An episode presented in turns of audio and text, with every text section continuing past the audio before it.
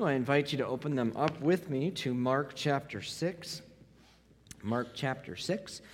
We are um, steadily on our way through the Gospel of Mark. We are coming ever so closely to the middle of the book, which is chapter eight, and, and this great declaration of Peter saying that Jesus is the Christ, the Son of the living God, which is the, the pinnacle, the confession that we make as Christians. And we're slowly inching our way through there. In the first part of the Gospel of Mark, uh, Jesus is being shown to be the great master of the universe who has uh, power and authority over all things. The last half of Mark leads us to his death.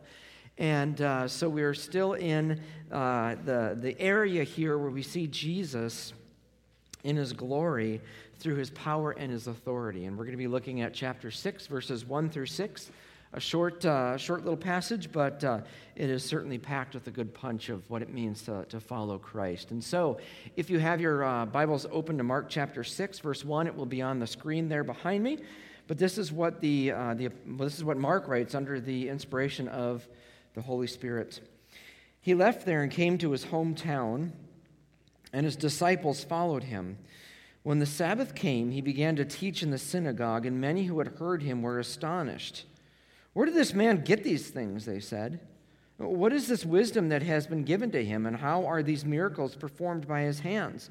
Isn't this the carpenter, the son of Mary, the brother of James, Joseph, Judas, and Simon? And aren't his sisters here with us?" So they were offended by him. Jesus said to them, "A prophet is not without honor, except in his hometown, among his relatives, and in his household." He was not able to do a miracle there, except that he laid his hands on a few sick people and healed them. And he was amazed at their unbelief. Let's pray. Heavenly Father, would you help us today to not amaze Jesus by our unbelief? But Lord, would we see him with fresh eyes today? Would Jesus not be ordinary? Would he not be typical in our sight? And it's in his matchless name that we ask this. Amen. You know, it's easier than ever these days to, to watch and rewatch and maybe watch for the first time some of your uh, favorite shows, movies, or documentaries with uh, uh, different streaming services. Now we can no longer say that there's nothing on T V.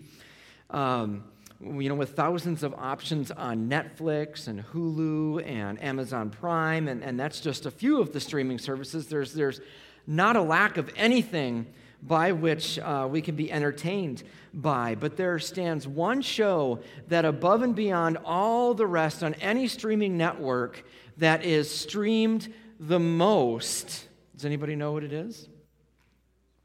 It's The Office. It's this uh, the show that if you've never seen The Office, or maybe you've never heard about The Office, it, it's one of the biggest television shows out there. It's not running anymore on N B C, but it is the most streamed uh, show on, on Netflix. It's a situational comedy that is meant to be like an on uh, like an ongoing documentary of the life of an office of a regional paper company in Scranton, Pennsylvania, called Dunder Mifflin.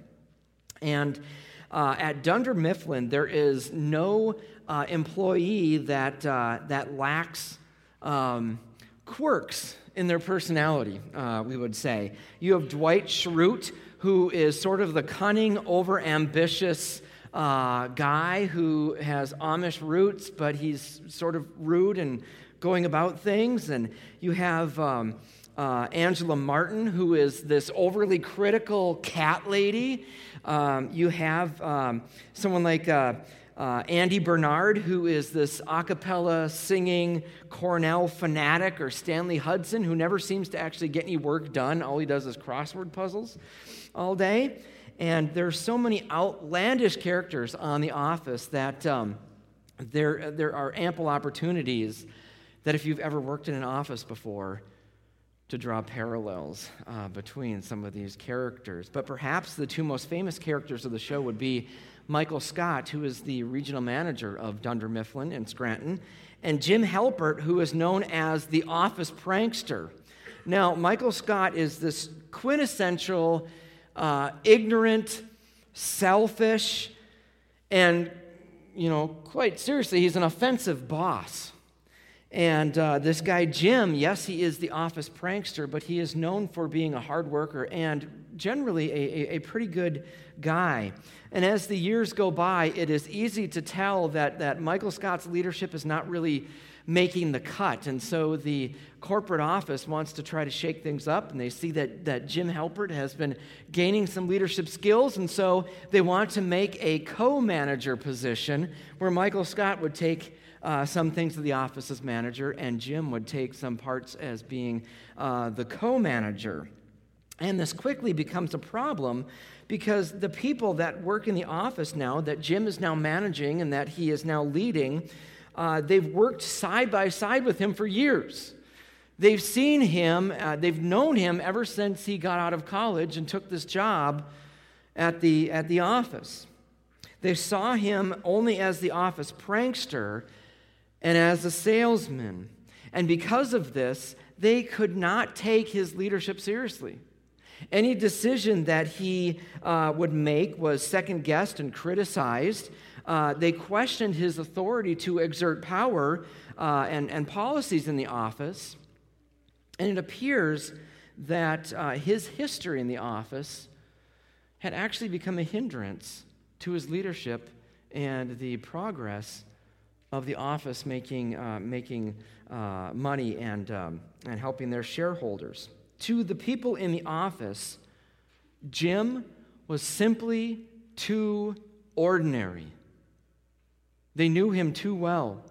And we've been making our way through Mark now for quite a while, off and on, and up to this point, Jesus has shown himself to be the authoritative Lord of life. He has healed the sick. He has exorcised demons. He has calmed a storm on the Sea of Galilee with just his voice. He even raised a girl from the dead. And all of these things were shown in order to prove Jesus' power, in order to prove his authority, so that people might believe in him, that people might trust in him. And all this happened outside of his hometown of Nazareth. Now in chapter six, Jesus returns home, and it is there that Jesus comes down with the Jim Halpert syndrome. He is very familiar to them. Though they recognize him uh, and his roots as a laborer, maybe a, a guy who worked uh, side by side with his father learning the trade, they cannot understand or believe how it is that this guy learned to be such a good orator, such a good teacher, and his power and his authority are then, well, they're questioned. And in their minds, all they see Jesus as is this little boy that they remember from years ago. Jesus is simply too ordinary for them to have authority. And because of their hardness of heart to believe that this Jesus, whom they've known since he was a, a probably a toddler for over thirty years, they couldn't believe that he was the Lord of life. And he wasn't willing and able to do what he normally did, heal sick, to exorcise demons, to prove who he was. There's an old saying that says that familiarity breeds contempt.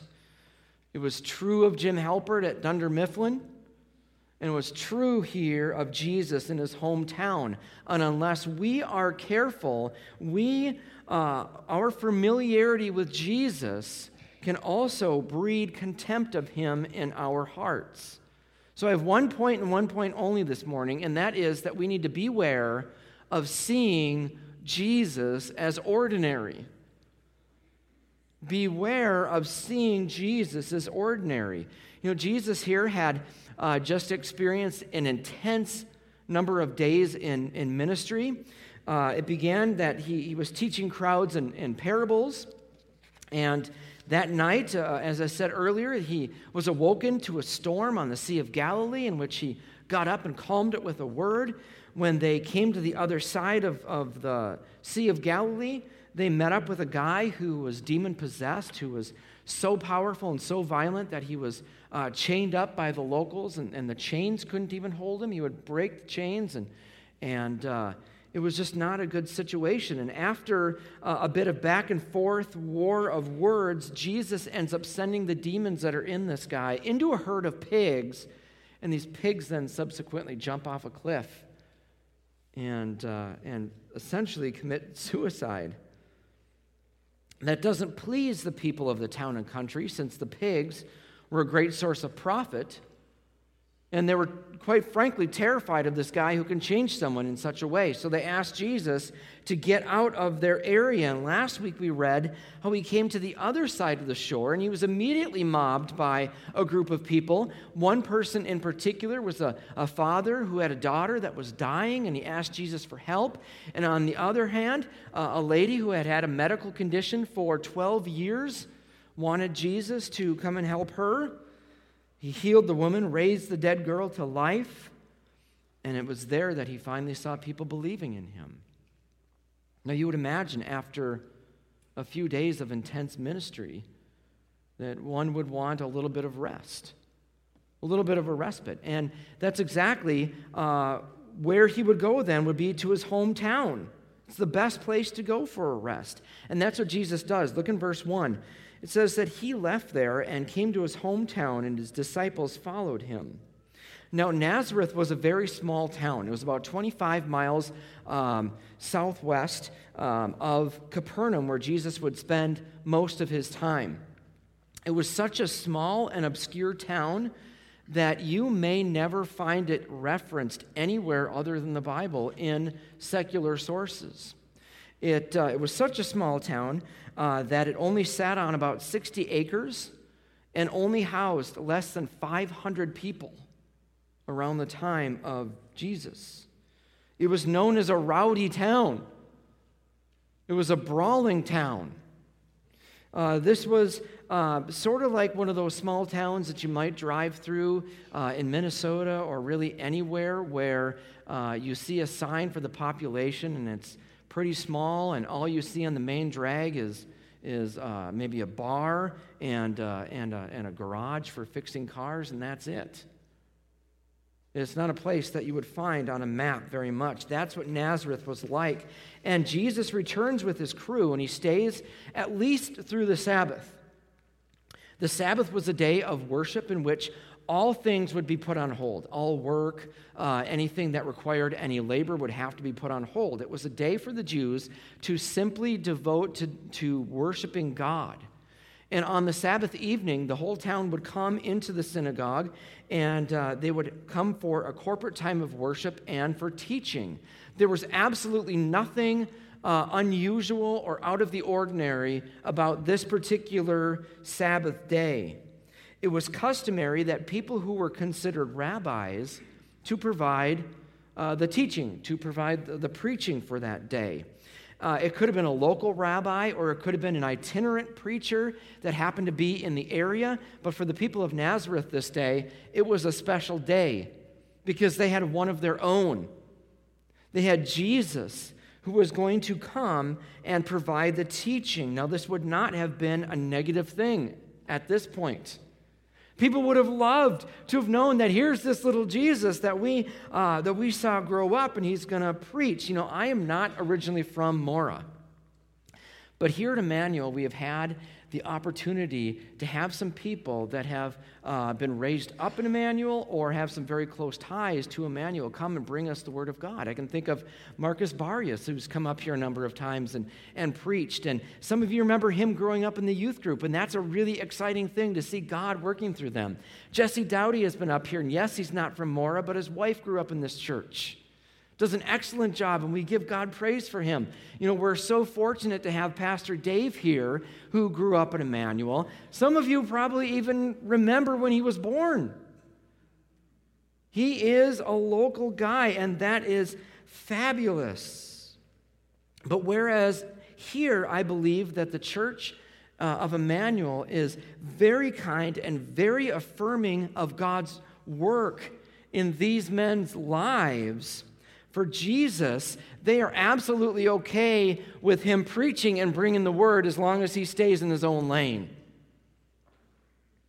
There is no record here of what Jesus preached. Man, I would have loved to have heard what Jesus had said in this sermon. It, it perhaps is the same passage from Isaiah that, that Luke records. Uh, it's hard to say, but my guess is that Jesus didn't come to Nazareth and say, well, what kind of community issues were these people facing, and, and how can I bring them a word of encouragement on these, these community issues and do a topical sermon for them? More than likely, Jesus was pointing these people to faith in himself. Imagine if a young guy grew up in this church, he went to college, went to seminary, and then he came to do a, a guest sermon or maybe a series of lectures or whatever, and he came up to the pulpit and said, I am the way, the truth, and the life. None of you can come to the Father except through me. Come to me, and I will give you rest. Why don't you tear this building down, and in three days, I will raise it back up again. I think at the very least, it's reasonable to think one of two things. One, this guy's not mentally stable. Or two, who does this guy think he is? We used to change his diapers. And now he comes, and he's going to tell me what's wrong with my life, what is wrong with my heart, and what I need to fix. And that's exactly what happens here. Look in the last part of verse two. Many who heard him were astonished. Where did this man get these things from, they said? What wisdom that has been given to him, and, and, and how are these miracles performed by his hands? Now understand now that this amazement is not positive at all. It's one thing to say, whoa, that is really great teaching. I'm learning a lot. I'm going to grow through this. It's one thing to say that, and it's an, another thing altogether to say, where in the world did he get all these things from? Who put these ideas into his head? So you can just feel the condescension that comes from these words here. They don't even refer to him by name. Do you notice that? Who is this guy? Who is this man that thinks that he can say this and do this? This clearly is not the same guy that came, that left here a few years ago, and then they start really cutting him down to size. Look in verse three. Isn't this the carpenter? So even though this is a, a blue-collar community and, and labor work would have been sort of the trade uh, in this town, uh, this is not an endearing term. This guy isn't some guru. He's just a laborer, just like the rest of us. There's nothing special about him. What in the world is he doing? They go on to say, isn't this the carpenter, the son of Mary, and the brother of James and Joseph and Judas and Simon and aren't his sisters among us? Now, it's interesting here that they call him the son of Mary and not the son of Joseph. More than likely, Joseph had passed away by this time. But it was customary for Jewish men to be labeled uh, as descendants of their father. So even if Jesus, uh, even if Joseph had died already, it still would have uh, been assumed that they would call Jesus the son of Joseph. But they don't do it here. They call him the son of Mary. And so whoever uh, calls him this is trying to discredit Jesus. In calling him the son of Mary, what they're trying to remind each other is their perception that Jesus was an illegitimate child. So who is this guy, this, this carpenter, this This illegitimate child who was who was conceived out of wedlock, and connecting them to his brothers and sisters? Uh, parenthetical statement here, yes, Jesus had brothers and sisters. Mary and Joseph had a normal marriage and relations that go with that. They were simply pointing to Jesus' ordinariness. Verse three ends by saying, so they were offended by him. Now, the Greek word that, that's used here for offended by him is an interesting word. It's the word scandalon, which is, you know, obviously the word that we get scandal from. So these people here were essentially scandalized by Jesus' power and his authority because of their familiarity with him. His ordinariness wouldn't allow them to see him as he truly is, the Lord. Verses five and six tell us, because of that, he was not able to do a miracle there, except that he laid his hands on a few sick people and healed them. And he was amazed at their unbelief. If we're not careful, Jesus will also marvel at our unbelief for the same reasons. You know, we may not think of Jesus as this hometown boy who can't stay in his lane, but what we can and often do is reduce Jesus to less than he actually is. You know, theologians like to use really big words, and And they're, they're helpful words as long as they are defined, and they, they help make precision on how we think about Jesus. And um, uh, one of those word, and two of those words actually help us understand the nature of relating to Jesus. And to have one without the other would have an unbalanced understanding of him, and it has great potential for either making our hearts callous toward him or weak and apathetic towards, towards him. In one regard, Jesus is very, uh, the word we use is transcendent. He's very different than us.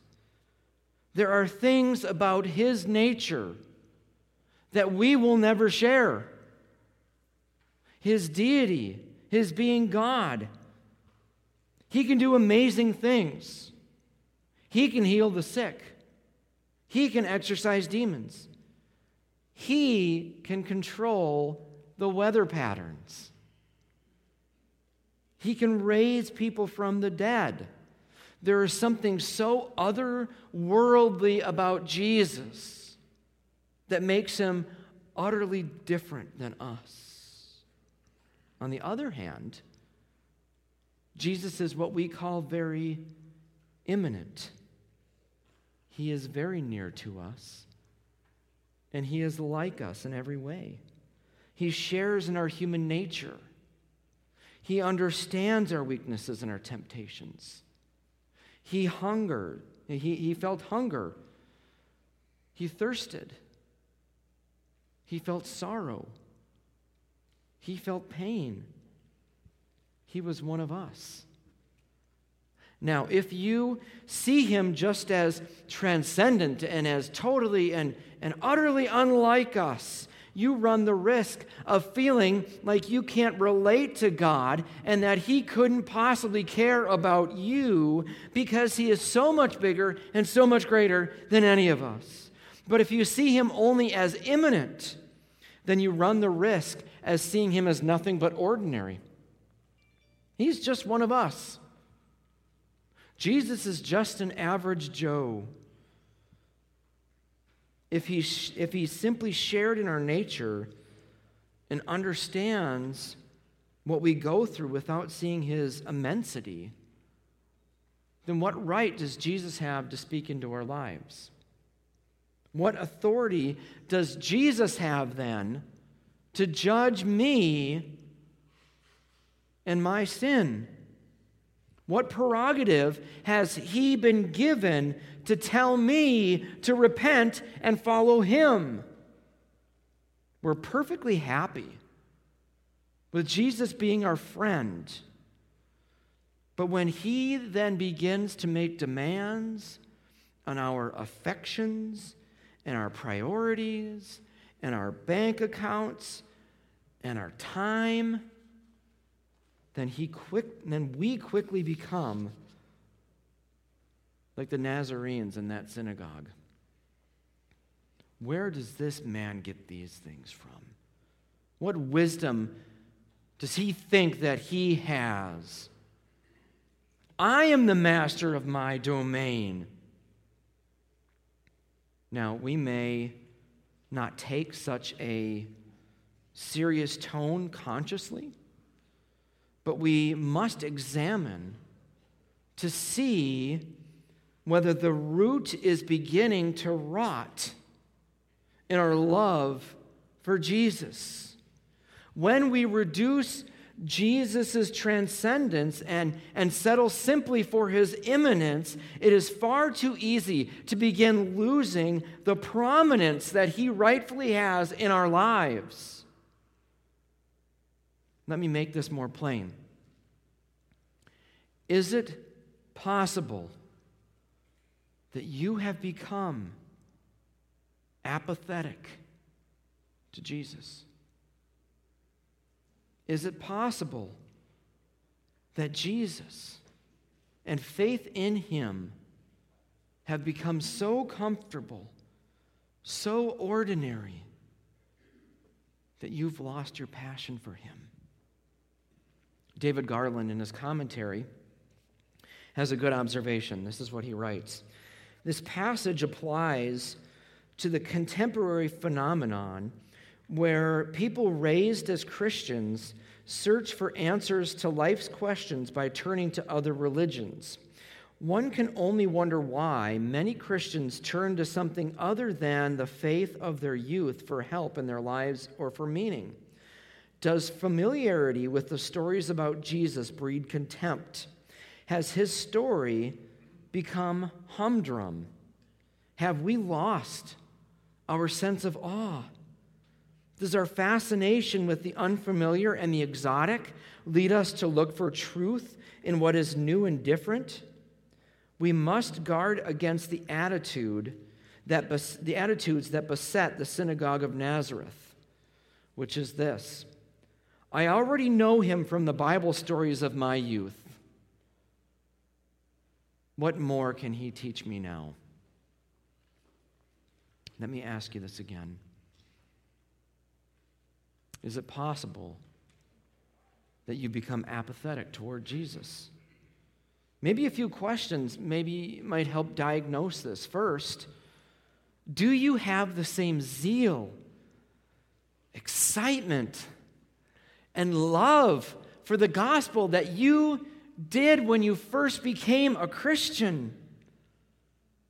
Now, bear in mind that maturity in Christ can hone in that passion and focus it. So I want to distinguish the, the, the differences there. The question is, do you still burn with passion for him? Question two, is the idea of Jesus boring or prudish to you? Do you have things that are better uses of your time? Third, do you delight in God's word, the Bible? Or is it a chore or worse, a relic with dust on it in your house? Number four, if you were, if someone were to examine your life outside of this service, would they see that your life belongs to Christ? Or would it be uh, indistinguishable from the life of an unbeliever? Far too many of us this morning find ourselves not sitting in a church in Mora, Minnesota, but rather we, we are sitting in a synagogue in Nazareth, wondering who this man thinks he is. In Revelation chapter two, Jesus, through the Apostle John, writes this to the church at Ephesus. Write to the angel of the church in Ephesus, thus says the one who holds the seven stars in his right hand and who walks among the seven golden lampstands. It's referring to Jesus here. I know your works, your labor, and your endurance, and that you cannot tolerate evil people. You have tested those who call themselves apostles and are not, and you have found them to be liars. I know that you have persevered and endured hardships for the sake of my name and have not grown weary. This is great stuff that he's saying about the church at Ephesus. We, we want to be marked by things like this. And he goes on to say, but I have this against you. Dude, those are words I don't ever want Jesus to say to me. I have this against you. You have abandoned the love that you had at first. Remember then how far you have fallen. Is it possible that we have fallen from loving Jesus? Is it possible that Jesus would look on us in our lives like he does in verse six? He is amazed at our unbelief. But there's good news embedded for us in this story. Uh, not just good news, but I would say great news. However, it might sound uh, sort of uh, of a counterintuitive paradox. But the fact that Jesus is rejected by these uh, by these people who you would expect would be the very ones in which ought to believe in him, his family, his, his hometown. That rejection is good news for us. These six verses are not just meant for us to uh, walk away here today with a pithy statement that prophets are not welcome in their hometown. These six verses are giving us a foretaste of what is to come in the life of Jesus. They're pointing to the fact that Jesus would be rejected by people so that you and I can be accepted by God. They look forward to a time when not only would his, his family and his hometown reject him, but the entire uh, community of Israel, the religious leaders, even his disciples. And even on the cross, when Jesus quotes Psalm twenty-two, "My God, my God, why have you forsaken me?" Jesus was utterly rejected by everyone and everything that he knew. When Jesus was rejected, put on public trial, and executed on the cross, it wasn't for any crime that he had committed, but for ours. See, God the Father used the civil justice system to execute justice, one man for the sins of all.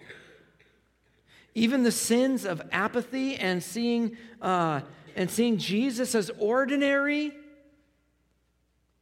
were taken care of for us on the cross. And because Jesus took the punishment that we deserved, his rejection gives us acceptance in God's eyes. And this is all given to us by God's grace through faith in Jesus. So how then do we take the first steps of faith? How do we get over our, our apathy, over seeing Jesus as ordinary? Well, it's not taking the typical Uh, American way, which is just to pull yourself up by your own bootstraps, fake it till you make it. Rather, it is to acknowledge and to realize your lack of love and your lack of faith toward Jesus.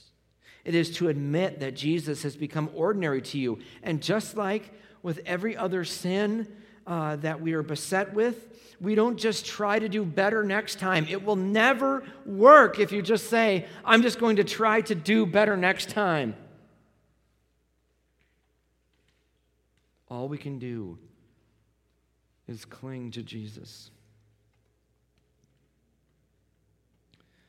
He is not just our buddy who can comfort us when we're down, but he is the Lord of the universe, who can forgive us of our sins, who can restore us through his life, through his rejection, through his death, and his resurrection on our behalf. He has the power to turn our weak hearts and give them renewal, to chase after him with all of our gusto. His Spirit was given to us so that we can find new mercies in him every day. You know, since I became a pastor ten years ago, I've recognized uh, a subtle flaw that I that I have among many.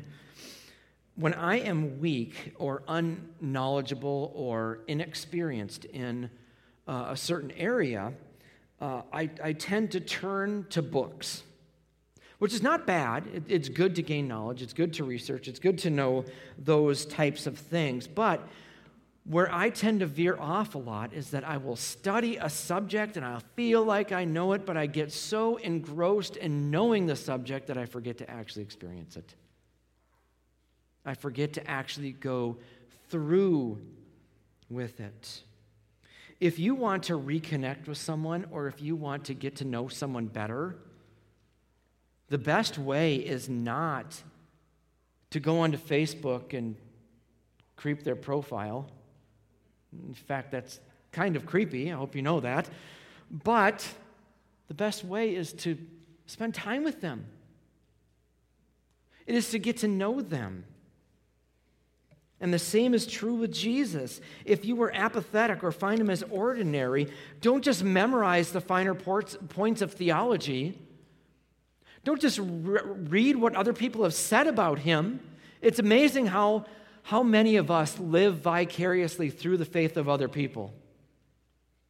We need to know him ourselves. Go to him. Spend time in his word, in prayer, and just simply obeying his, his word. You know, the staff on the on the show The Office may well have rejected Jim Halpert uh, and his leadership because they knew him too well. How could he be a good boss when all they see is him as the office prankster? To Jesus' family and neighborhood uh, growing up, how could they see him as anything but the little kid they used to see running around the streets when he was growing up? But how can we, who have experienced the power and authority of Jesus in our lives, that we have seen our lives change, that we've seen Jesus at work in our lives, how can we look at him as anything but ordinary? Return then to the passion that you once had when you first came to him. Come back to that zeal. Jesus is more than ordinary. He can captivate your heart again. Come back. Let's pray. Heavenly Father, we, Lord, we acknowledge to you this morning, Lord, that, Lord, we have we have been weak. We have not given you the honor that is due to you. Lord, we know that you want to be the Lord of our lives, but we have freely put other things on the throne of our lives. And so, Father, I pray that you would now uh, put your Son rightfully on the throne of our hearts, and that as he does, uh, as he ascends to that throne, God, that we would have a passion ignited in us for Jesus, that we would love him more than we've ever loved him, that we would continue to grow in faith and love and good works in his name, Lord. For any of us and all of us, Lord, that may be feeling weak-hearted this morning, Lord, your word tells us that you strengthen our hearts. You, uh, you will raise our hearts up to love you and live for you. So, Father, I pray that you would do that. And if there's anyone here today, God, who has never had a passion and never had a zeal for you, God, I pray that you would light a fire under them today, Lord, that they would go home and that they would not be able to rest until they come to faith in you, Lord Jesus. We want to see you do that miracle today. Lord, would you do that? Would you uh, receive us as we come back to you? And it's in Jesus' name that we ask this. Amen. Would you stand with us as the worship team comes forward?